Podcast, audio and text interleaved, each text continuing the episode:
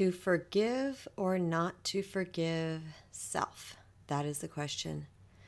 Hello, everybody. Kristen Brown here with sweetempowerment.com. Today, I wanted to address when we hold ourselves hostage for mistakes that we have made. You know, it's fascinating to me. One of the one of the themes that I see a lot in my work is that people are so willing to forgive and move on and overlook other people's mistakes and wrongdoings, but they do not forgive, overlook, and move on from their own.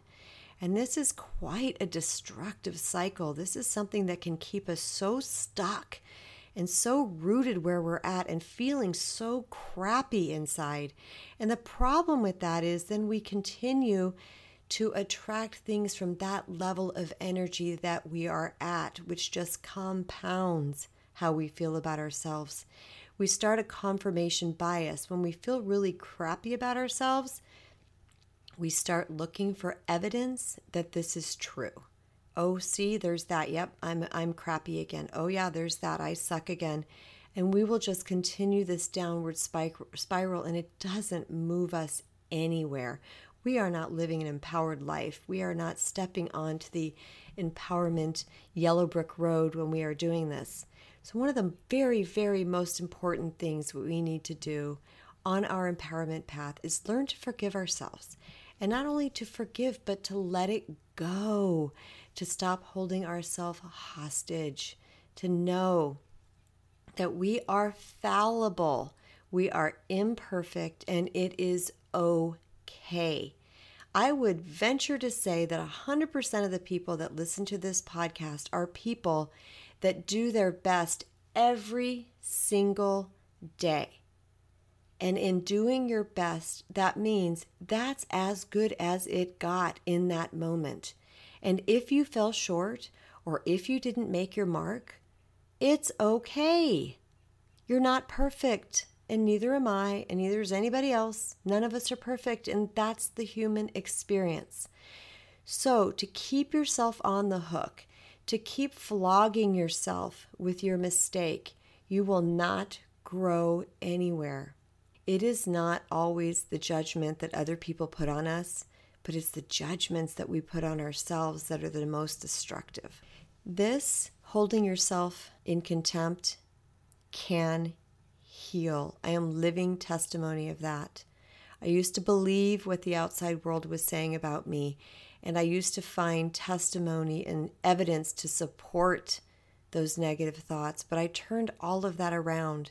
And it happened when I finally gave myself grace for not being perfect. And not only did I give myself grace about it, I started to look at mistakes I made along the way. And this could be something like even dropping a bowl full of some sort of substance that got everywhere.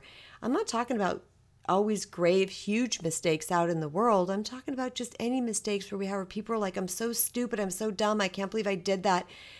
Oh, you know, I'm awful, blah, blah, blah. Those type of mistakes. I when I started letting myself off the hook, when I started saying, You're not perfect, Kristen, it's okay, and believing it. Here's the thing, guys, we can't just say it. We gotta believe it. When we let ourselves off the hook, life gets cleaner, it gets simpler, it gets less emotional, less toxic, it's more peaceful, it's happier because when you can remove all of that stuff, joy is easily found. It comes in so much easier when there's this, not this big, dark, dense hurricane cloud of self unforgiveness and self loathing standing in its way. And one of the best things that I discovered, I was talking to a client about that this this morning, which is why it became a topic today. I hardly even notice mistakes anymore, my own mistakes.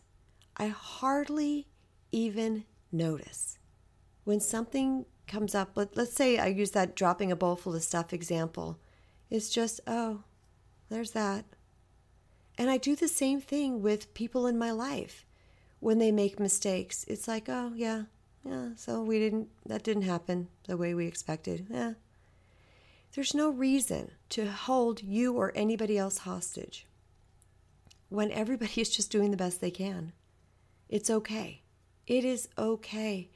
And one of the reasons why we do that is because we feel like we have a persona to hold up in the world. There's a way that we need to look. And I told my client, I said, if I had to look a certain way to my clients for them to hire me as their coach, I probably wouldn't get any clients because I am so real and so honest about who I am. And I admit my mistakes and my past stories. I mean, they're funny now. They're funny, these stories. It's like, yeah, I used to do that. Or I used to think this. Or I used to act like that. It's just my story. I've forgiven all of that. I've moved past all of that. When you allow yourself to be imperfect, you are going to see you actually draw. I know it's funny, I'm giggling because it's the opposite that happens. We actually start to draw people to us because they like our humanity. They love our vulnerability, and we're actually giving them permission to make mistakes as well, and to look stupid, or to do something dumb, or to drop something, to fumble. It's all okay, you guys. But you gotta learn to let yourself off the hook. Let yourself off the hook. You are deserving of it.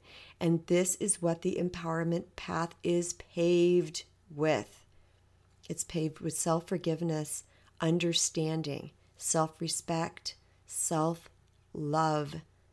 When we give ourselves these very things, that's when our life changes.